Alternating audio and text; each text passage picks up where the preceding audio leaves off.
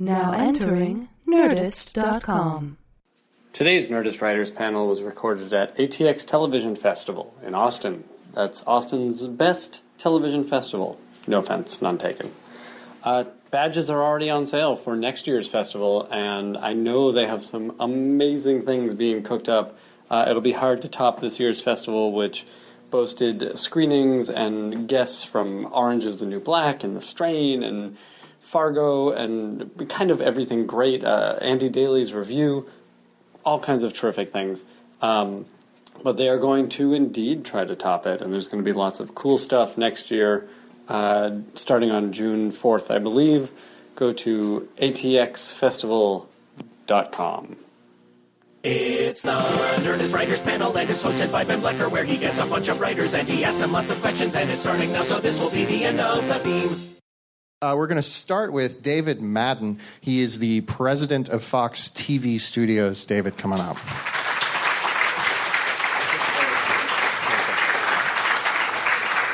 Next up, we have Liz uh, Tigelaar. I hope that's right. Uh, and she has written on many of your favorite shows Nashville, Once Upon a Time, Brothers and Sisters.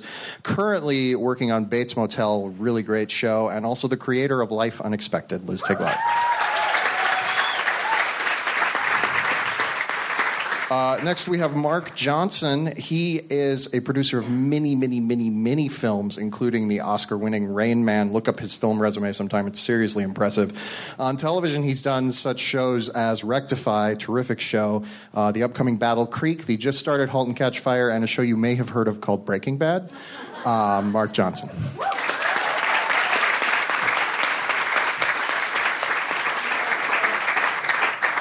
Now we have uh, Bryan Seabury. He is the vice president of drama development at CBS.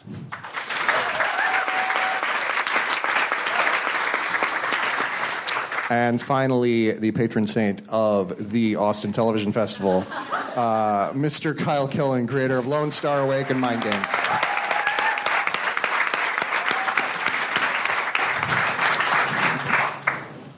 So uh, I want to start by talking about the, the world of drama on television right now. Just real briefly, right down the line, you only get to name one. What's your favorite drama on right now that you do not work on or have on your network in some capacity? I don't mean to be a cliche, but I probably have to say Game of Thrones. Okay. Orange is the New Black. Uh, yeah, I'll come right, right after you. You got the microphone. Fargo. Fargo right now, yeah. Cool. Can I have a tie? No. Okay. I still got to go with Mad Men. Okay. Um, and even though it's off uh, uh, True Detective, can I do that? Awesome. So we have a really rich range of shows there. It really speaks to the wonderful uh, depth of TV drama right now. Um, when I talk to people who are really into TV, especially younger people, they sort of tend to think that The Sopranos is when like TV drama started, and before that was all Kojak and Mannix running around in trench coats or whatever, sucking on lollipops. Um, I am wondering if there are shows before The Sopranos that you all think are really important touchstones for the medium of dramatic television that, that people should be getting caught up on. Uh, I mean, I guess I'll start talking. Um, I mean, e- uh, for me, ER was sort of my seminal experience with uh, television drama, and in a way, having done it now, it's more impressive because they were cranking out 22 of those a year, and they were all at an incredibly high level, and I was. It, was an episodic show that I was deeply involved in the serialized nature of. Like, it kind of does everything that uh, that I've aspired to. Like, I just haven't figured out how they did it. It's really impressive, and so I think you know, The Sopranos and all these the, the idea of uh, you know television as novels is has ushered in sort of this golden age of amazing dramatic television. I just think it's crazy that they were doing that before that was supposed to be the level that you had to be at. Sure. Oh, oh, uh, oh thank you. Good. Mr. President.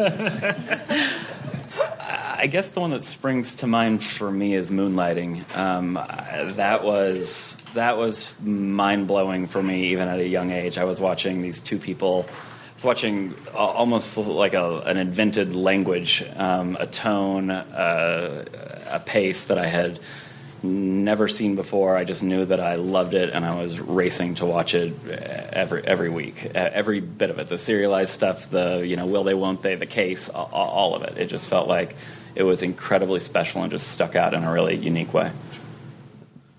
Uh, I I think there's several shows that just at the time because I was younger and I just thought they seemed so seamless and I never them, thought of them so much as oh this is great writing but everything from the you know the X Files to MASH to anything with James Garner it just they were really well written some of them are comedy some of them drama but it's it was really entertaining enjoyable television. I loved Little House on the Prairie like. still could reenact scenes loved it i mean for me I used to watch it after school at five o'clock every day, and um, I don't know. It, in a weird way, it kind of taught me storytelling, and also a good lesson in adaptation from the books. well, I, I, was kind of like one of those younger guys who didn't really get uh, into TV until The Sopranos. I was a feature person through the '80s and '90s, and didn't actually watch a lot of television. So when you ask that question. I date myself. The shows I think of are Twilight Zone and Star Trek, which to me are, are two shows that I always come back to as shows that actually tried to explore deeper philosophical things within the context of half hour hour drama. So those are the two I go back to. Okay, absolutely. So just uh, you know, briefly, what are the things you can do now that you couldn't do then? Not even in terms of content. Like we all know, cable lets you do more violence, uh, sexual content, things like that. What is the audience more prepared to accept now in terms of storytelling in dramas than they were even ten years ago? Well, it's funny. I was just talking about, we were just talking about this in the bar. Um, but um, the idea, I think so many people are gravitating toward cable now in a way. And I, I think kind of instinctively you're saying, like, oh, I want to, at least I can say myself, like, oh, I want to write for cable because you can not that i'm in any way a violent or edgy person but like you could be more violent you could be more edgy you could say fuck you could da da da um, and it feels enticing but when you really look at story structure i mean i've broken down episodes of breaking bad I've broken down episodes of Vampire Diaries, and on some level, there's a story structure that I think um, can be similar in network and cable. For me, I think where cable becomes more exciting and it would be nice if we were able to do it in network too, is that um, characters don't have to be so likable all the time. And your protagonist can also be kind of, and, and, this is something that made Bates such a joy, an unreliable narrator. And you kind of don't know what's true and you don't, you don't know what's real. And it's kind of real life where everybody's perspective informs the truth. And it doesn't all have to be wrapped up in a bow at the end of 42 minutes. And you don't have to feel good about your hero necessarily. And I think that's that's where cable becomes kind of more exciting and enticing sometimes. I think just in the brief time that I've been doing television, there's just been this enormous swing from when I started to now towards serialization. Like when I started, you needed, when you were pitching a show, to reassure them constantly that these episodes could air out of order, that there was going to be a beginning, middle, and end to all of them, and you could follow it. And it was all based on this idea that, you know, the holy grail was to get 100 episodes and then sell it into syndication. And somebody would put it on at random times and anybody could sit down and watch any episode. And everything has swung towards the idea of streaming and binge watching. And, you know, now the holy grail is sort of you sell that to Netflix or you have, you know, you can exploit it in a way like a book that you sell off the chapters of. So this idea that you're really telling a story through a season, I think is really exciting for writers and creators, and is now kind of what you're being. That's that's what they want to hear when you're pitching it, more than how you know we can make an infinite number of these. You know, I, our first show was a show called The Shield, where we sort of had the glee of, of, oh my god we can kill the hero in the fir- or the purported hero in the first episode and then tell seven years more of story and there was that sort of wow, we're out in the schoolyard and we can do anything. Now I think actually it's a much harder challenge because you can do anything. And, and in the post Breaking Bad universe, where we've seen all these characters go through so many dark places, and we so certainly nobody's afraid in cable to have an unlikable character. So I think now the challenge is just how do you get to something new and truer. And you mentioned Orange is the New Black. I think that's a show that finds a really miraculous tone and finds a way to tell an hour drama that's still funny and crazy and moving. And so I, I think that it's, it's actually a harder challenge now because it's now, now we can say fuck and, and do all these crazy things and we can have wildly unlikable characters, but how do you then take the next step? So I think it's actually a much more challenging time. Sure. Uh, I can speak to the, the broadcast side of it a little bit since we talked about cable. I think we've also had a bit of a, an evolution, and maybe 15 years ago, The Good Wife would have been kind of all legal case and a little bit of, of grace notes as far as the personal life. And now, of course, you know, we consider it a serialized show. Yeah, it has a case every week, but the case isn't just kind of a throwaway legal case. It's used to bring up, and they pick their cases incredibly carefully, and it's used to bring up issues that probably Alicia's going through or somebody else. They're they're used for a really important reason, and also, you know, the Kings have spoken about this much better than I, the creators of The Good Wife, but.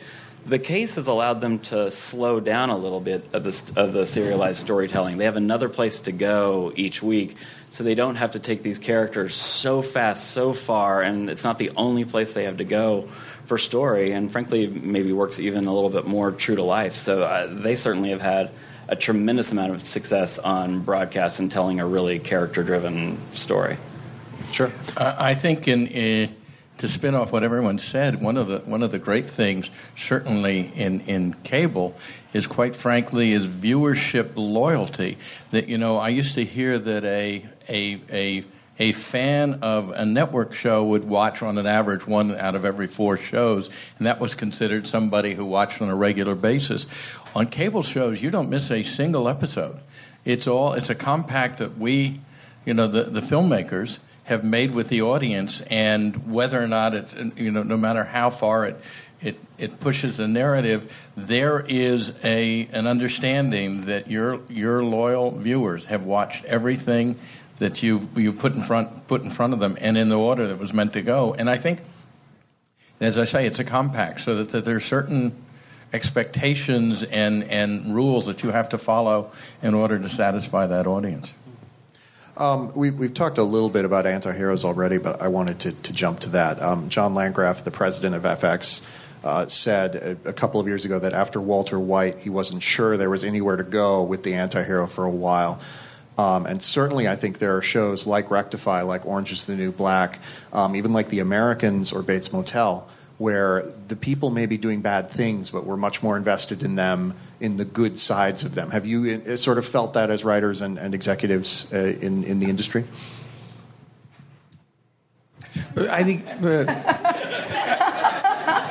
I, I feel like there was sort of a an anti-hero explosion that you know we talked yesterday about sort of an effort to reverse engineer things that were successful. And i feel like that's a little bit what happened with kind of the anti-hero model. It was like you know the lead of everything was sort of tainted or dark or problematic in some way. And it's not that that i think is a, a bad idea or a dead idea. I think that they felt like copies of copies of copies. So some of the shows that you referenced i think feel like new original fresh takes on that. And i think that is that, that's what it's going to require to sort of go back to that well. But I think we've just reached a place where it's just not novel anymore to be uh, evil. It's like well, I saw that, and I saw it as you can. You can't be more evil than Walter White was. So it is. It's totally true. Where do you go from there? No, that's, that's true. Walter White and Don Draper and Tony Soprano have sort of mined that pretty pretty deeply. So I think the challenge is probably rather than the the dark sides of the uh, of our protagonists. What are what are those those those slivers of, of hope and, and, and altruism? I think that that's one of the things that has been so in a way kind of beautiful about Bates Motel is you take the character. I mean, both Norman and Norma. We were talking about it on the panel with Kerry and Carlton yesterday. Those aren't characters who likable wouldn't be the first word you would use to describe those characters as kind of portrayed or embodied in the movie. And um, somehow, what Kerry and Carlton have done is made them kind of so beautiful and human and real and compelling and accessible and you know how this story is going to end and Kerry was talking about it yesterday you know the norma in the movie kind of feels like she's kind of the shrew who's berated her son into becoming this person. And in the show it's a it's a different approach. It's like she's loved her son to death you know? And that's such a more um, it's it's it's a really sweet reason to turn somebody into who they become, even though I mean obviously it doesn't really work out well. Um, so, So you, I, hate, you hate the movie? and and no no I hate the movie. No, I just love the show, and um, and I, there's somehow I, I would never have thought I could fall in love with the character of Norma Bates so fully, but somehow the embodiment of really Kerry's voice and Vera's portrayal makes you just feel for her, and she's just a simple person who wants a happy life and can't seem to get it. And there's something in that that I think is super at the core, kind of relatable to all of us. So. Yeah, I think I, I was just going to say on. Um, I think it's a good question. On the, on the Americans, when we were in the early stages of developing that, we sort of fell in love with the glee of, hey, the Russian spies are the good guys and the Americans are the bad guys, and isn't it fun to play that uh, inversion, especially in, in Reaganite America, and you know, it's particularly charged now with what's been going on in the Ukraine, et cetera. But in those early stages, the show was kind of stayed on one level, and I think where the show started to really work for all of us, including John, was when we really plunged into the fact that the show is really about a marriage. And it's really about trust issues in a marriage. And yes, it's set in this hyperbolic framework where everything is, is heightened. But really, in every marriage or in every relationship, you wear certain masks and you wear certain disguises, and you don't always tell every single bit of the truth to your to the person on the other side of the relationship. And the Americans just became a prism to explore that, and that's where the show went past. Is it a anti-hero or not an anti-hero or a pair of anti-heroes, but just went to sort of its its, its exploration of every human condition. Um, I, will I'll direct this one at Bryan first, but anyone else can chime in. Um, obviously, uh, CBS still does mostly dramas that do 22 to 24 episodes a year. Um, how does that affect their storytelling model? Because you do have quite a few really great shows that are making that many episodes every year. Yeah, the good news is that of late we've been able to adjust if the storytelling kind of mandates it. So last year we did a show called Hostages. They were, you know, Bruckheimer and Warner Brothers, knowing where they sold the show, you know, said, look, we can do 22 of these. We think we can tell a better first season in, in fewer and so we were able to do that. We were able to put it on as as a planned 15, 15 episodes, and then we put another show on in that time slot. And that's something that could only happen recently because of the economics that are really boring, and I won't go into. Um, and then you know when the script for Under the Dome came to us last year that felt like that just 22 does not it doesn't feel like i'm that feels like too long of a meal per season and we looked at the summer and felt like, gosh, uh, cable has been dominating the summer. Why can't we put something on original? And um, we we ordered that for 13, put it on, um, had great success with it, really happy with it creatively. And we have Extant coming on this summer also for 13. Reckless is on for 13 this summer. So um, while maybe a little trickier in the fall, because you're right, we are still in a traditionally in most of our time slots a 22 to 24 model. If we find a show that we love, we're going to find a way to get it on the air, even if it even if the storytelling mandates maybe a shorter order. Right. Um, Liz, you've worked on a number of, of 22 episode shows and a number of you know 10, 13 episode shows. What's what's different about the writing process in, in those two environments? Well, I think working on 13 episodes just feels so much more humane in, a, in, in the world of you can really, you know, on any show, no matter what, you start the season obviously with really high hopes and aspirations for kind of having an initial meeting, talking for a couple weeks, and kind of a tent pulley season arc way where you arc out the season, you talk about kind of where you want the characters emotionally to go, um, and then the kind of tent pulls that you'll hit and getting them there. And sorry, my voice is so trash. I'm sorry. Um, I'm just squeak. I'm like um, Peter Brady going through puberty. Um, and I think um, I think that what ends up happening with a 22 show, in my experience, when I've worked on shows that are 10 to 13, you kind of have that arc and set, set those tent poles, and you're pretty much able to honor them. Like as you go through the season, maybe there's a few little tweaks, but in general, it what you did at the beginning kind of is where you are at the end. What happens in 22 is I think there sometimes can be a little bigger of a panic because it's you know it can be 22, but you. Um, you start pulling everything up because you start running out of story or something doesn't work and you're like, oh, that wedding we're building toward in 22, what if it was nine? And you're like, oh, they could get, and you suddenly you're like, oh, sure, the wedding's nine. And then you're like, oh my God, what's the next however many? Um, and so I think that that can kind of be what happens. And, and usually my experience with 13 is that by the time you hit 13, you know, you start, you start in a writer's room, you're writing the scripts from a showrunner perspective and you're like okay i've kind of gotten that down. And then you're like okay now production starts. So now that and then you're like oh no there's post. And so now that starts and it becomes this kind of panicked assembly line where you have all these things to do. I feel like 13 usually you can kind of stay on schedule with it. But by the time you hit 22 sometimes what can happen in my experience is that you you're you feel so behind that you don't get to really say like what's the best arc or how are we crafting the best story or how are we taking our time with this? Instead you're like okay they're getting married and the bridge is falling and we need an act break and we need a, a you know 13 cliffhanger because then we're off the air for nine weeks and then you know it just kind of can become an unwieldy thing. So it kind of s- smaller chunks i think can be great.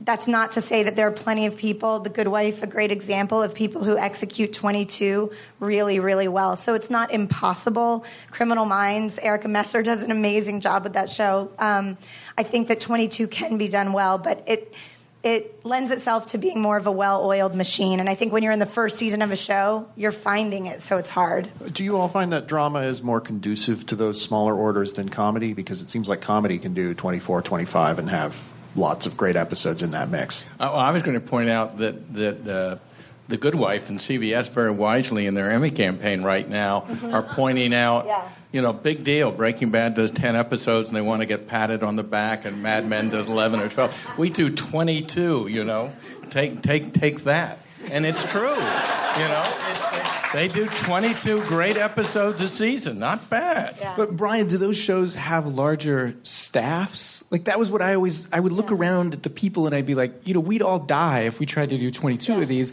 And I had, you know, people who worked on ER and they would say that is the difference. You know, I had a fall script and a spring script, and that was my world. I had to make two scripts amazing in a year. And when you think about it that way, it's possible, but I've never had a staff of that size. It was like, you know, if we did 22, I need you guys to write 21 of them. and I mean, it just i- i- is that is that how they cope? I have no idea. All right. We had a No, really I Brothers and Sisters was a really big staff. It was like 15 staff. people. Yeah. And it is it becomes this assembly line where people are out of the room. I mean, sometimes especially when you're a lower level writer, you go to break your story and it's you and the writer's assistant cuz someone's on set, some two people are writing, to, you know, everyone someone's in their outline process and it's like you and the writer's assistant and you're like, "So what should we do?" Yeah, the, yeah, the Not panicking. yeah, the days of the size of the ER staff are are, pre- are pr- pretty much over. The, the broadcast staffs, look, you get to spend your money in a, in a in a number of ways. You can go much higher level and you lose a few you lose a few bodies in the room, or you know maybe a more mid level staff and get some more. But you're right. When you have you absolutely, if you've got somebody off on set and somebody you know two people off to script, you don't have a lot of people in the room to help to help break. Mm-hmm. So I mean, you know that showrunner who is kind of your anchor and guiding the ship at the at, at the front. Can you be an anchor and guide the ship? I think so. Yeah, I think that's how it's usually done. Not a big not a big I was sailor. a coxswain. You can, you're a coxswain. yeah, you can like weigh it down yet steer it when too. you're when you're going through you know Rob Doherty on on Elementary. The guy has an absolute vision for that show. Uh, you know his staff his staff is incredibly important to him but you can no matter how few of you are in the room you're always going to be looking to him for you know keeping the keeping the ship pointed right and keep those trains running on time ships trains keep the trains running on time um, when you get into, of course, real trouble is when maybe the vision isn't quite there. You had a vision for, say, eight or nine of that season, and you think you'll figure it out, and then you're you're in pretty big trouble with a small room and not sure where to go for the, the last twelve of your order. Do you think what also um, sometimes with the smaller shows, like I've noticed this with Bates and on Astronaut Wives Club now, um, you have more of a prep time. Like on Bates, we had almost all of the scripts for season two, you know, at least two thirds written by the time we started shooting, where sometimes my experience on network shows is, you know, pilots get picked up mid May, you're starting the room June 1st. By the end of June, beginning of July, you have to have the first script for prep. So it's like you're already starting almost two months behind. Usually, writers have such a small lead time, and you're trying to find the show, talk about arcs and tent poles, but you don't even get time to do that because you're like, oh, we need to already have episode one broken. So I think, or two, whatever. I think it's a it's a huge deal, absolutely. And you're seeing hiatuses on returning shows are smaller. And so I know J- Jonah Nolan on Person of Interest. I think the guy took like a week off and was right back, it, all in an effort, of course, to make his show the best it could be. And what he learned through two seasons is I've got to try to find a way to get ahead. Um, but I think it's a really big deal and, and makes part part of what makes only part of what makes the 22 to 24 challenging. Are there any of those David Kelleys around anymore who would write write every single episode of a twenty some odd season? There are definitely showrunners where every episode is certainly going through their computer, some in a much larger But way you know than the others. price of that for David and Aaron, you know, is that is you had their voice exploded off the page, and then that's where their involvement in the show ended. And even you know Monk had a very similar price. It's like the producing director created did everything after that. You know, so I think there are those people who can write everything, but I think when you think of what you ask of a showrunner to run the show, the writing is only one component of it. I I don't know how you could write every episode, edit every episode, be present on set for every. It's like it's just an inhuman amount of work. just lean it I'm just really trying it. to get that to not happen. Uh, David, uh, the, coming from the studio side, it seems like everybody is jumping into the pool in terms of putting content on the air now. Um, when you are coming up with ideas for these shows, for, for dramas especially, like do you target them towards certain outlets, or do you have the uh, do you have the idea and then eventually think this might be an FX show, this might be a Fox show, this might be a I don't know, Oxygen Network show? Well, first of all, rarely do do I or my colleagues quote have the idea. Usually, an idea is brought to us. Um, the, the occasions where we've had ideas, those are usually like the big failures. Um, I won't name names, uh, but uh, no, I, I, th- I think when a show comes to us, and we really traffic nine percent in the cable universe, we're not really in the broadcast universe. But there is such a gamut now of, of not only cable networks but digital platforms, Netflix, uh, Amazon, Hulu, et cetera. So there's probably, I mean, we don't. There are a number of networks that we can't sell to for deal reasons, and still there's probably 20 different places we can go. Uh, so we, when we are looking at an idea. I mean, we do we do actually do a fair bit of internal development. We'll commission scripts, we'll write them internally, see what the script then tells us about, where that script belongs. Sometimes an idea comes in, you sort of naturally think, oh, this is a, a slam dunk for FX or AMC or HBO or someplace. And sometimes you don't really know until you develop the material. And so we kind of do 50 50 in terms of that. And, and then Obviously, there are many things we develop we don't sell. Um, uh, we fail, uh, but there are many things also that we've gone out with, and we've had more than one person interested, and then we've had uh, the luxury of trying to figure out where the best home was for something. So, and what dictates if you write it internally or if you take it out as a pitch? It's really subjective. It's a good question. Uh, I mean, I think if Thank you. Thank you. um, you, you can keep doing this. No, I- I think if it feels easy, if it feels like, oh, it's a writer who I know that four places really love this writer and it's a very easy pitch, we'll probably pitch it. If it's a writer who's less known, if it's a writer who we're willing to take the flyer with, but maybe the writer isn't that proven, or maybe it's just a harder idea to pitch. I mean, and there are times when we've pitched things, failed, said we like it anyway, commissioned the script, and then we sold it as a finished script. So, so sometimes we actually do both. Um, uh, Mark, you uh, with Breaking Bad had a huge success in Netflix, sort of bringing people to that show. Um, in your experience working on that show, and, and I'm sure some of the rest of you can speak to this, like what, how are people writing toward, directing toward, producing these dramas toward that streaming experience of people binge watching, you know, all the episodes in one night? Well, needless to say, we didn't anticipate that, and and AMC has, has asked me not to give Netflix too much uh, too much credit, but uh, they are in competition now. But yes, it was thanks to Netflix that, that Breaking Bad really became the juggernaut that it became. Because remember, for four seasons, it was that little little show that could, you know, and, and it had its fans, but wasn't doing, you know, particularly well. I, it's it's all new. It's it's. Uh, I'd love to hear what everyone else says to it. I don't know yet. You know, I'm fascinated by these series, these uh, uh, uh, in which um, an entire season is available immediately and how you know all of a sudden there are 10 episodes of of this show or that show i'm not quite sure what that means to us in terms of the creative process or what your responsibilities are to that audience because there are people who are going to you know all of a sudden something you spent close to a year doing they will have consumed and somehow you know digested and, and moved on after two days uh, and I'm I'm not sure. I, it's a really good question, but I can't answer it yet. You know, we had a really interesting experience on, on a show that we did called The Killing, which we did for AMC, and um, thank you. Uh, and for the first, you know, it was a, the show had an incredibly weird ride where everybody was like the show in season one, and then we we pissed a few people off when we didn't end it on season one the way people wanted us to, and then in season two the ratings dropped, and AMC canceled the show. And then Netflix, who had, who we had sold the show to between seasons one and season two, they came to us and said, "Well, the show's kind of working for us, so can we pay you some more money and get the rights earlier, get an earlier window in the show?"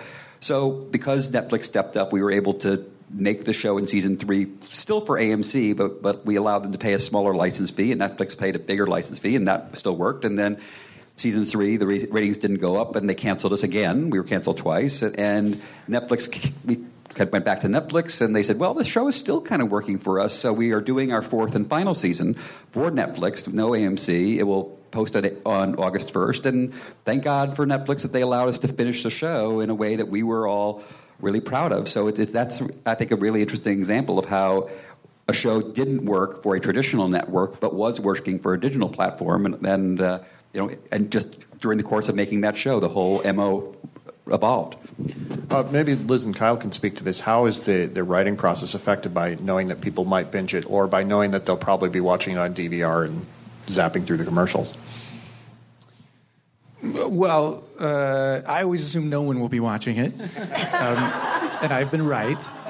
Uh, you know, I, the I guess it's, it's I haven't honestly I haven't had the luxury of thinking about it in terms of it being streamed or DVR'd. I've always been in a world of commercials and you know and I think that's one of the things I guess is what I really it's it's jarring and confusing but I also really uh, respect it about Mad Men is that it just tells its story you know there uh, and it, again it may just be that I'm not very good but I always found that like trying to create six artificial cliffhangers per 42 minutes is like a pretty like these people must lead crazy lives. They're like every six minutes you're like no way!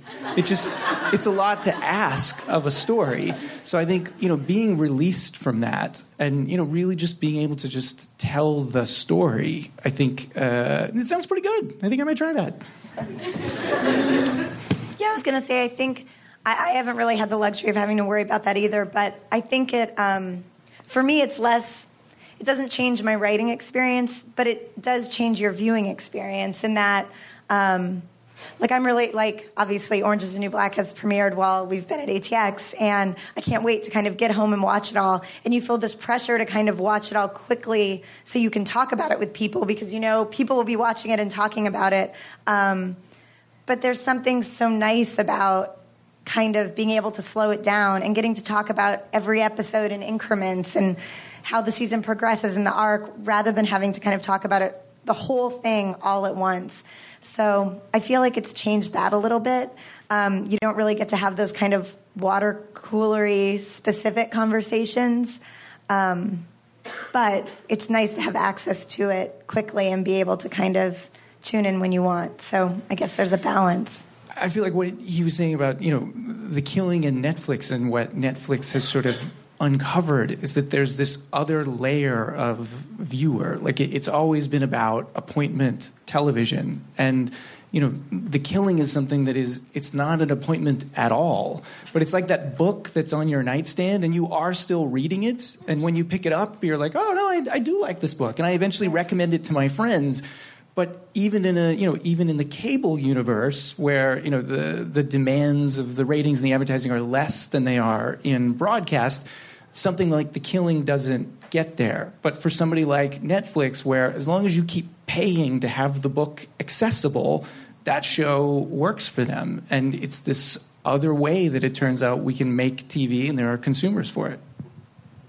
Um, you mentioned this a, a, little bit earlier, Bryan, but we, we were talking about um, how like every show now has some serialized aspect to it. Pretty much every drama. Um, does the audience seems more comfortable with that? Uh, even than they were five, ten years ago. Um, what do you attribute that that rise to then, if it not necessarily the DVR or the binge watching? You know, I, I, think the audience is always attracted to just great writing, great characters, great writing, and I think that certainly on broadcast for a while, yeah, the great writing seemed to be maybe a little bit more in very close-ended storytelling. Maybe they learned lessons from The Sopranos, as, as was brought up today. I don't know where the lessons came from, but I mean, we're still just attracted to good writing. You know, I mean, we talked about anti-hero. I like you know, I don't think that it's great writing because it has an anti-hero, and I don't think that you know that if you have an anti-hero, it's necessarily great writing. I, I, I think that you just are drawn to what you're drawn to, and I find myself watching shows on broadcast, on cable, uh, varying degrees of serialization. But again, I, I don't think that I don't know. I, I, think that people have, have loved television and loved dramas for a long time, and maybe now more than ever, they're able to really sink their teeth into the characters and explore them throughout seasons, maybe in a way that they haven't been able to. I don't know. I can I can probably only speak to more recent but TV. It's a lot more difficult in your case because you're you're you're uh, because you're um, um, because your loyal viewers aren't watching every episode. You, so you can only do so much. You can't have something something critical happen and have you know a, a third of your viewers have, have, completely missed it. Yeah, it's not something you know. We don't tell the writers that's not a lesson that gets preached anymore. You know, I know what you're saying. The, the the stat that Mark was talking about, I think it was if somebody said they are an ER viewer, you know, in in the in the mid '90s, and then Nielsen, I think, figured out they were only watching one out of four. I think now, if you, it's not something that we're telling our showrunners. Oh, don't don't put a huge serialized plot point here because then people won't catch up. I think more than ever they have the ability to go to our, you know, on CBS.com. If you're watching Scandal, you go to ABC.com. You can go to the internet and find quite a bit of episodes to catch up. And then if it is going to be more like season season long binging, that's something that can happen after the season. So our broadcast viewers have more access to catch up um, than they ever have before. Not to mention their DVR. So I think the creators are having more leeway than ever before as far as the serialization. I would, I would actually take it a step further. I think other than Bryan's network it's impossible to sell a show that's not serialized. There's just no market for it. I mean, and it's actually the pendulum has swung so far the other way. I mean, for us, it's it's fun to tell a serialized show, and, and, and there's great pleasure in doing something that's novelistic in, in length. But but it's almost like a show that is a pure closed-ended show, short of CBS. There's just there's just no place to take it. I'm not sure that pendulum won't swing back a little bit. I mean, I, I feel like we are hitting kind of an extreme of serialization, and things like Netflix have, have, have accounted for that. But I still think there are there can be pleasures for the closed-ended show that can find homes ultimately other than CBS. I was I was just going to ask a variation on that. Do we think there is still room for the the standalone show like? Uh, Louis, this is a terrible example because it's not a drama and it's right now doing a very serialized season. But Louis had long seasons where like no episode had anything to do with each other, and that was obviously very influential in comedy, but it seems like drama has really gotten away from. Do, do we see room to go back to that, um, you know, that sort of model? Uh, yeah, I mean, the comedy. You sort of asked that earlier. I mean, I think comedy lends itself to that in that it's sort of a it's a laugh delivery mechanism. So in a half hour, you've either succeeded or failed in your mission.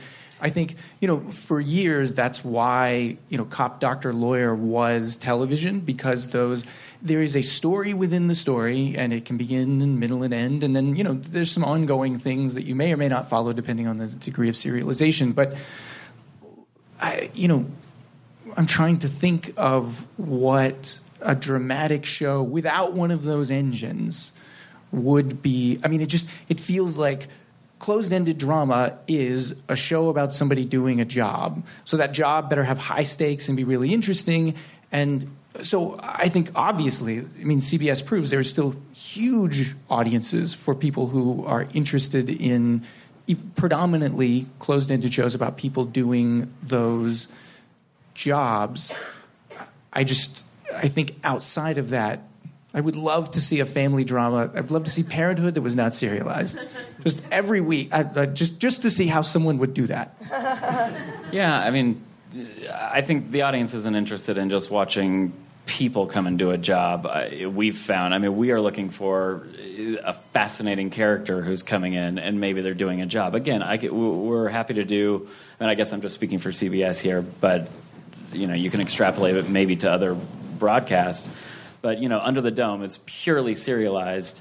But you know sh- elementary w- people we hear time and time again they are coming to watch a character who they find fascinating and they're watching a relationship unfold between he and a female watson the likes of which they've never seen. It has nothing to do with will they or won't they. It's literally there's it's he's almost not human. And so to watch her chip away at him and see if he can become just slightly human. Is there anything to connect with there? And watching him have a point of view on that um, is what the audience is coming for. If it was just uh, a guy named Sherlock Holmes solving a crime every week, I, I, I don't think I don't think our audience would would care either. But um, I don't know they're endlessly fascinated with him, with her, and how the relationship is moving forward.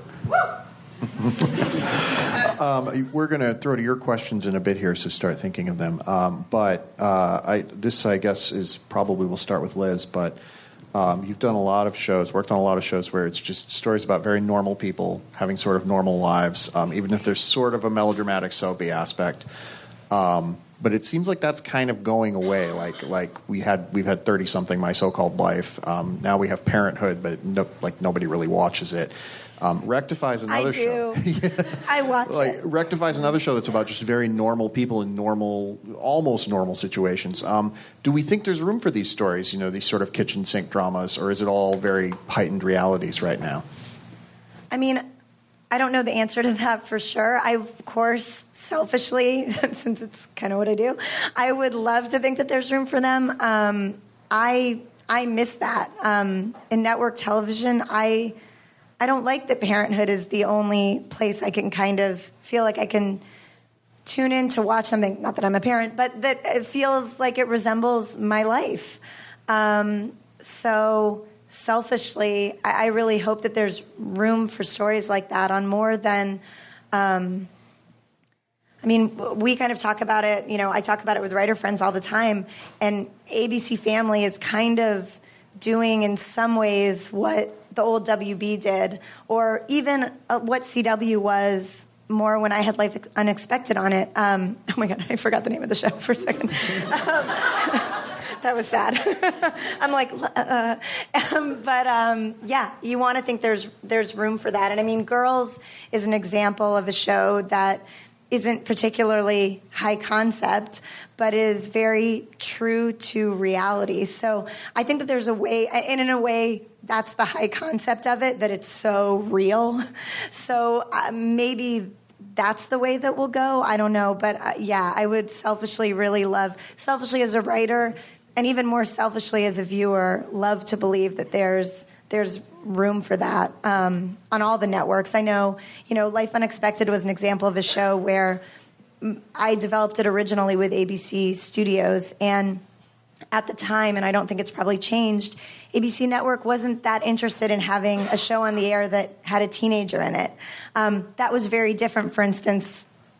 I was Winnie Holzman's assistant on Once and Again. That was a show with plenty of adults and plenty of teenagers, much obviously in the vein of 30 something, where everybody kind of got full fledged stories and got to be real people. So when you talk about the pendulum swinging, I, I would love to see it swing back. I think there's totally room for those shows, and the reason that you don't see them is that you know TV for a long time has been largely a pitch-based medium, and those there's no hook in those pitches. They're execution dependent. You watch Parenthood because it turns out it's awesome, but if I just t- it's a story about a family, it's like, well, I've seen those. I have a family. They're not very interesting. So. I think you're seeing cable is driving a lot of people to do more development on their own to show something like there's a spec market for TV which didn't exist even you know 10 years ago 5 years ago and I think as people prove it on the page first and they're not just selling what doesn't sound like a mind-blowing concept then you will find more and more of those shows I think will start to make their way on Yeah, we, without meaning to sound cynical, I, I think the, I think it's both. It's partly it's the pitch problem. It's partly the network's perception of how to market a show. I, I think you talk to somebody like John Landgraf, who will constantly cite the number of shows that are available, scripted shows that are available. Not even to mention reality shows, but uh, uh, that you, now that you're in, depending on how you count, 150, 170. Nobody can watch this many shows. Nobody can market this many shows. So things that are conceptual, things that are, oh my God, I've never seen that. I would argue Girls is not really, for most people's experience, about ordinary people. I think, like, uh, I, I think it's, I think, it, I think HBO sort of took uh, marketed that on the shock value of this is what girls that age are really doing, saying how they're behaving. But uh, I, I think a, any any cable network is sort of thinking in large part of how do I cut through the clutter? How do I make you pay attention to this show? And the market's really different than it was ten years ago. There's there's so much more out there. How do you get attention? And I, I think that's so prevalent on, on networks' minds. And as people who are selling to networks or, or creating for networks, you got to put yourself in their head a little bit, and that that's the problem with the ordinary people thing. Uh, I'll just I'll I'll ask Mark how you guys have handled this on Rectify because that's that obviously has a hook, but it's also about a, a guy just returning to ordinary life after being in prison. Um, Yeah, Rec- Rectify. I don't know how many of you have seen it. Is a, is is very much a, a family show, and not a lot happens. And we, uh, I'm, what I'm particularly thrilled about is we have the courage of our conviction in terms of our storytelling. It's it's very methodical. It's not. There's nothing fast to it. There are no bank robberies or car chases, and it is about. Quite frankly, a guy who's reinserted back into his hometown and his family after 19 years on death row, and it's really not so much about him, but it's about the family, the town, all around them, everybody who's compromised. And and I think it, it comes down to what we're all saying. It's none of us is really talking about plot or action. We're all talking about character. And if characters I started my career, I produced 12 movies of Barry Levinson. The first movie we did is Diner, and nothing happens in Diner. It's just about characters. And if you're fascinated by characters, you can sit there and watch two people, you know, sit and have dinner together and talk, and you're, as an audience viewer, you're fine. I was going to say um, on the Bates panel yesterday, someone asked a question about to Kerry about parenthood for, versus Bates, and it was interesting. They were saying, "Does it feel like such a departure because Bates is such a darker show?" And she was saying, "I don't feel that way." Strangely, she was saying they both just seem about like people and families trying to kind of do what's best for their family. But of course, the difference in selling it is that Bates has the hooky marketing aspect. Um, and I think that even now, when when myself or other people go to pitch pilots, I mean, one of the first things even our agents tell us to think about is, well, how would it be marketed? I'm like, I don't know. Which, by the way, you take I'm struggling name- to think of an idea. I mean, if you take Parenthood off of Parenthood, that show doesn't happen. Like the fact that it was based on an existing piece of material, even if nobody had seen it, it was like, well, all right, that's a justification for doing a show about a family, that it was already a movie. Okay. Um, uh, pivoting off of that, and this will be my, my last before throwing to you guys. Um, two really big movements right now are these anthology miniseries like Fargo, True Detective, uh, American Horror Story, um, and also adaptations. Uh, the Walking Dead and Game of Thrones being sort of the, the big dogs there. How has that uh, how has that shifted your your how you think about these things, and how do you approach an adaptation or one of these season long stories that's sort of a standalone season, and then you do another story in the same universe? I mean, it sounds thrilling. It sounds exciting. I mean, you can do. I was talking to Noah about this last night. Like they they realized they could literally do anything. There were no rules, and if there were, then they tried to find them and bend them just because they could. I mean, that that sounds amazing. Also, having spoken to some of the people involved with True Detective, there's a little bit of like, crap. We like totally have to reinvent the wheel. Like, you know, there there is what you have is a template for amazingness. So that's a great bar to set for yourself. And then, you know, and then you like don't have any of your Lincoln logs. I don't know what you had transportation. I don't know what I'm. Anyways, you, know, you just you got to you have to be amazing in an all new way. So I think they're both thrilling and challenging. And as far as the you know the the adaptations of it, I mean, I think it's the same thing that you saw and we'll continue to see forever. It's just it's it's a scary, huge risk to put millions of dollars into something and everybody's time and say, you know, people will come. So you look for anything that indicates to you they would be predisposed to come. These books sold, or that people have heard of this movie. And when you don't have that, it's a huge leap of faith to just say, I don't know, we'll try it. And I think, uh, you know, when those don't work out, people really run for the cover of what, what, do you, what have you read? What can we do? Any thoughts on that from a, a network or studio perspective? Or? You go ahead, David. Well, I, I, look, they're, they're two different questions. I think that the adaptation thing, I think Kyle's exactly right. That's people, and we, and we are certainly as guilty of it as anybody, trying to chase a title that will help you sell a show, um, Bates Motel, you know, whatever, whatever it is. So uh, I think valuable titles, it's, it's you know, we are now in a, in a marketplace where it's hard to get a show on the air. There's a lot of people trying, trying. So something that has pre-existing awareness, that's really valuable.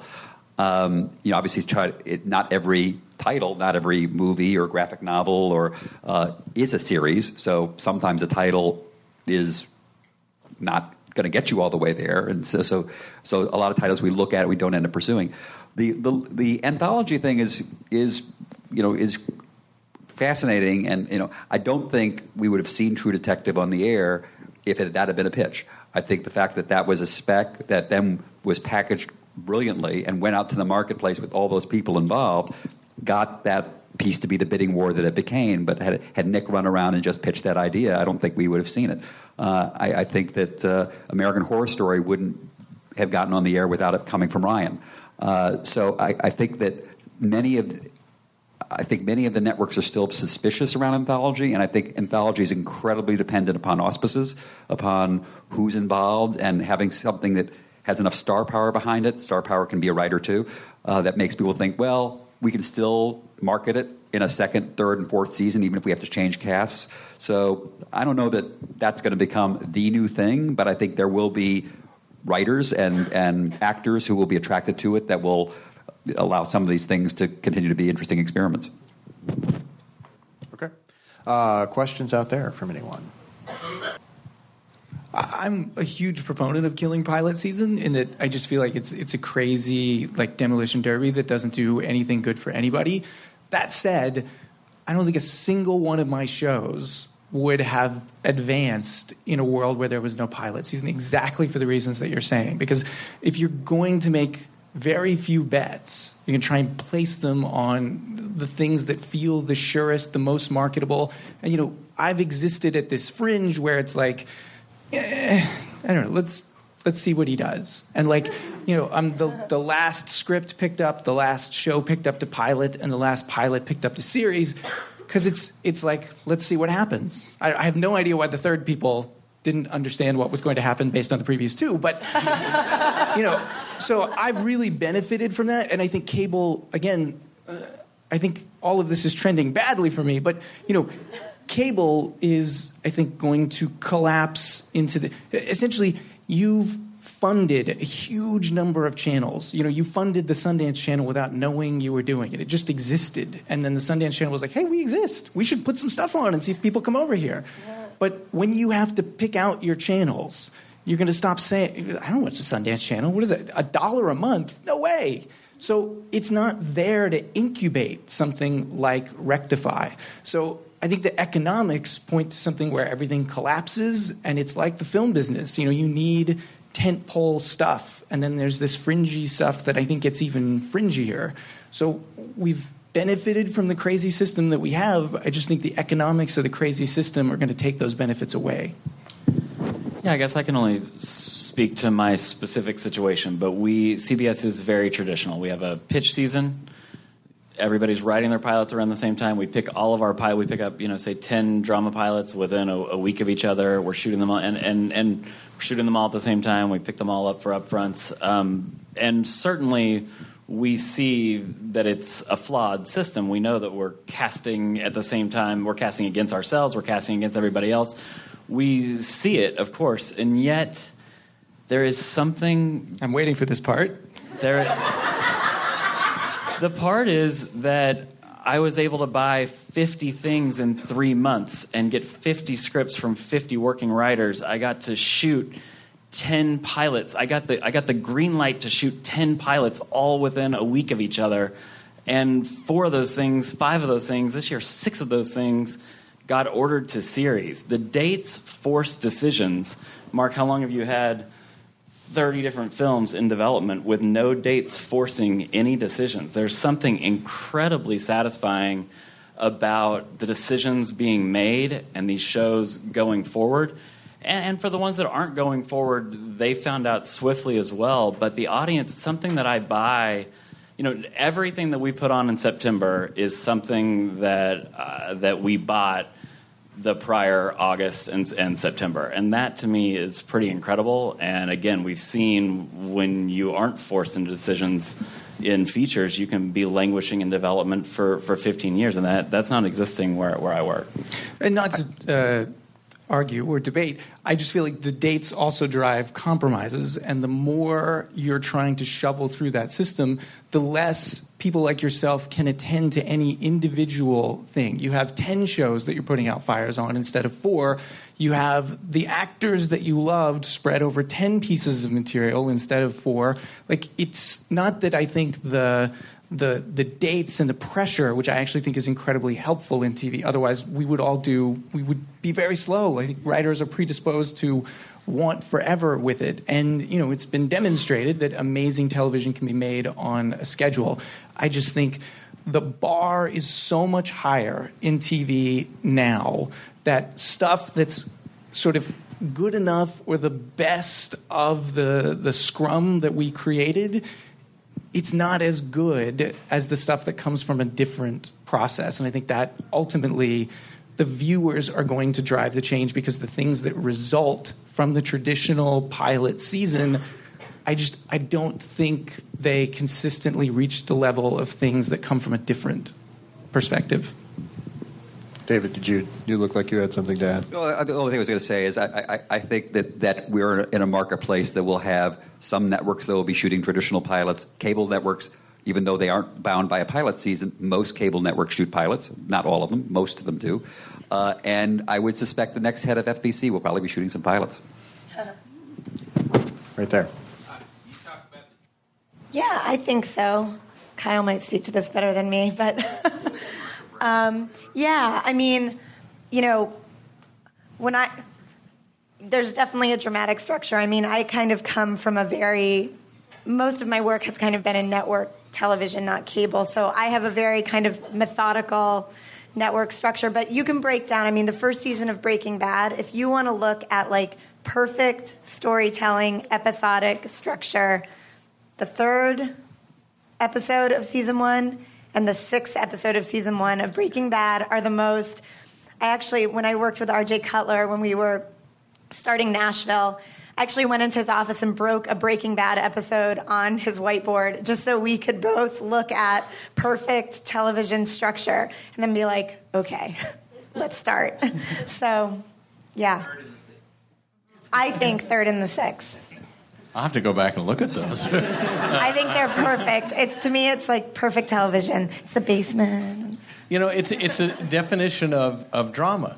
You know, drama, and, and you talk about. I used to do this in, in movies. You know, there's there's the big drama. There's the, the passenger who has to land the 747 when the pilot's had a heart attack, or there's drama when a character just has to decide to do the right thing, and there's no there's no action to it. It just the, he, he or she will spend a, a, an hour trying to decide what to do, and that can be as riveting as a big big uh, big sort of dramatic. And, and I think that's what so much television is doing right now. It's all dramatic in its way. It just it's some of it is very very sort of imperceptible. Uh, right there. Um, killing is a perfect example, but I wanted to ask Kyle, uh, when you are very involved in a story and you obviously love it, you tell by the way you tell it, uh, and the show gets canceled, as a viewer, I would love to hear what the writer had to say about this is what I kind of thought was going to happen, or this was my plan for it. Have you ever thought about doing something like that, or is that something that writers don't? You mean just releasing it like, here's what we would have done? Uh, you know, we did, I don't know, for, we did it until I felt like it's going to be sad if that's my thing, but we used to, you know, we would screen the unaired episodes of uh, Lone Star, and then I would sort of pitch out the rest of the season. It just, you know, that one, the, these other shows, we, we got to make them all. Awake, they happened to air them all. Uh, you know, it feels like you got it out. You know, that really was we were just getting the end of the season worked out and we were super excited about it and we thought like you just you feel like you have something up your sleeve and then like your magic show gets canceled so that one that one hurt a little more than the others but yeah you you sometimes wish you could still do the trick for people Right here. Yes. Um, do you guys think that there's a trend, uh, that there's a possibility of American television moving towards the trends that British television has done for a while with really short seasons that kind of create, see if there's an audience, more than like a, a pilot, it's sort of like three to six episodes that see if there's a fan base, see if it's viable. Oh yeah, I, I- think I, I- the whole. I, I can't speak to. I don't. I don't know that it's that extreme in broadcast or how soon that out. But certainly in cable, you know what you know we used to think of as absolutely you knew you were going to get 13. Well, now that not that many networks even do 13. Now it's more closer to 10, and then you know True Detective was eight, and Mark show Rectify was six, and and uh, you know I, I think that networks want to spend less money, uh, and especially as as there's experimentation with going straight to series, but maybe not going straight to 13, going straight to six, or or or uh, you know now that that long form. Thanks to Kevin Costner, has kind of come back, and people are looking at miniseries slash limited series, which sometimes are backdoor pilots, sometimes aren't uh, you know, the idea of doing a four hour that could be a backdoor pilot or a six. So, uh, yeah, I, I think that, that networks want to spend less. They want to spread their chips across the table. Uh, so, I, I think we're seeing shorter orders all over the place. Yeah, you're going to see it in broadcast as well. I can think of examples uh, for all of us, including CBS, that are in development or, or frankly, shooting. What's up? Oh, I was going to say it's also interesting with Bates. That was a show that was initially picked up for six episodes. They arced it out, wrote the episodes. Six, if, you, if people watch the first season of Bates, you'll remember episode six felt like a season finale. And it's because it was. But then the network fell in love with it and they were like, do four more. And they're like, oh no. And so it was a big decision. Do we try to go back and retroactively re-break the stories to still make six the now episode 10 finale but they didn't um, they kept it intact and they said okay now how can we add kind of this four episode arc that's going to feel even bigger than this humongous thing that happened in episode six so when you watch structurally the season one of bates it's pretty exciting And sorry, they fell in love not not with the ratings. They just fell in love creatively with the Yeah. s- with the scripts or the shot episodes. What was it? Do you know? yeah i think it was the scripts Wow, i that's think it was that they fell in love with the scripts i don't think it had yeah yeah, that's great. Next question. I can't really see over here, so okay. Somebody over here is asking a question. Um, it seems like the success of shows like on HBO and AMC aren't bound by traditional fall, spring, uh, fall, and you know starting in the spring kind of season. Do you think the, the, the broadcast networks will ever move away from the seasonality of uh, Hmm. you know just just so like when pilot season happens, not all competing? Totally. Uh, absolutely, we're just trying it, trying it this year. Everybody's trying it. Um, uh, so there are certainly going to be fall launches, but more than ever, what you aren't going to see is what traditionally was. You know, you, you air 13 and you have breaks and, and reruns, and then you come back for your back nine. You're going to see a lot of playing around with within within time slots, putting on original shows in there, maybe for shorter orders, coming on at different times of the year, and to your point, not just kind of fall then mid-season. It's it's much more of a year-round. We talked about year-round development, but it's much more of a year-round launch strategy that extends obviously to summer, but. Um, our, the president of CBS recently said she's retiring the phrase mid-season, and, and I get it. And, and scheduling is fi- and marketing are following through. It's just ca- kind of let's find strategic places to put these shows on. Yeah. Up next. All right, I'll ask one more. Um, we talked about all these different trends, all these different things. What are? Where do you think TV drama is headed? What do you think the future is? Is there is there a show you can point to, or a trend you can point to, or just an area that hasn't been explored yet that you think is is you know needs to be explored? I'm literally making this up as I begin to answer your question. like, uh, I think someone asked Kadams yesterday about like the Kadams verse, like the idea of, you know, you talked about sort of uh, writer driven, sort of, you know, th- these things. If Joss Whedon did a series of shows that were interconnected, that the characters in one knew the other, you know, you, there've been crossover things, but they feel sort of false. You know, I, I feel like that the Marvel universe of television is something that hasn't really been explored, that is very ripe to, you know, then you have the halo effect of the first to the second. Like, I can see both how creatively it would be really exciting and economically how one could feed the other. Any other thoughts or answers? Okay. That's tough. uh, there's somebody way in the back there. Uh, yeah, do you had your hand up, I think. That's cool.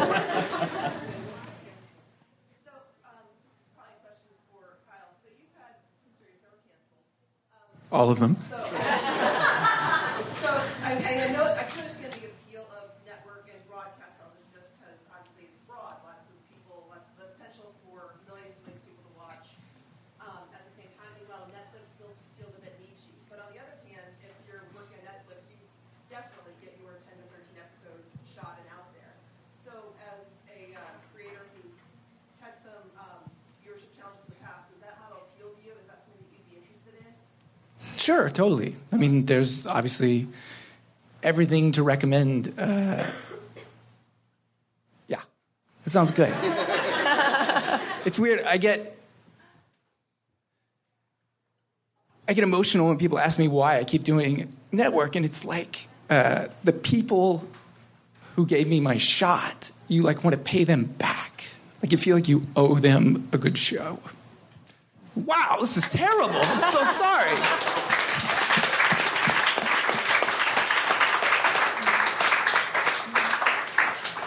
Kyle, you have had shows on ABC, NBC, and Fox. You're sitting next to somebody from CBS. Oh, we've tried to buy you all can of them. finish No, no, out no. your bingo card right now. No, no, no. There's yeah. You, you when Kyle Killen comes through your door with a pitch, you buy it. He is uh, obviously one of the best writers in town, and we have tried to buy pitches from Kyle Killen, and we will continue to try to buy shows from Kyle Killen. He's the George Clooney of, of writers. So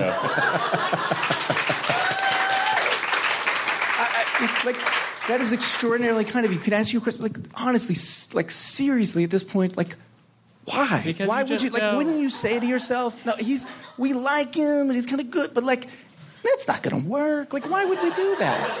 no, those we we CBS. Well, your show's going to work on CBS. Oh, on the other hand, Kyle, there is cable, Kyle. Sit, we could talk. Sit back, David. We could talk later. Oh, there's somebody way in the back with the beard. I- I'm not sure what you mean. Describe describe the show that you would. But do you mean literally high art the movie? I was going to say, let's do that adaptation. I think there's room for that. I, I, I, I, let me just. I think probably like narrative free. You know, like there are art films that have basically no narrative. Um, is sort of the a, a frontier that TV hasn't really done. Rectify is very low narrative, but it has a narrative. Like Treme had basically no narrative. I, I think. I think that's what you're talking about.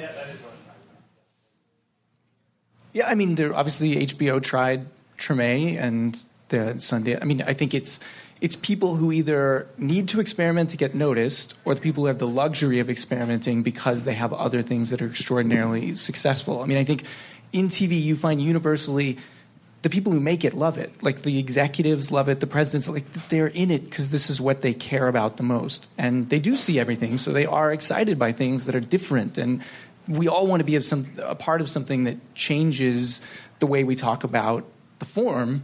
It just Treme is a good example. I think there are ceilings for shows like that, just like there are very hard ceilings for for art films. You, know, there is a crowd that they appeal to, and there are other people who just they they feel like you're confused if you think that is a movie. Like it just doesn't reach them or, or it doesn't do what it's supposed to for them. I think Louis is art, high art. I think Louis is actually making tone poems, uh, and he's actually breaking the form and, te- telling stories that don't have any kind of traditional narrative and are incredibly visual and evocative. And I can't believe what he fucking does every week. So I, I think he's actually doing it. On that note, we are over time, so we're done for the day. Thank you to our panelists. Hope you enjoyed.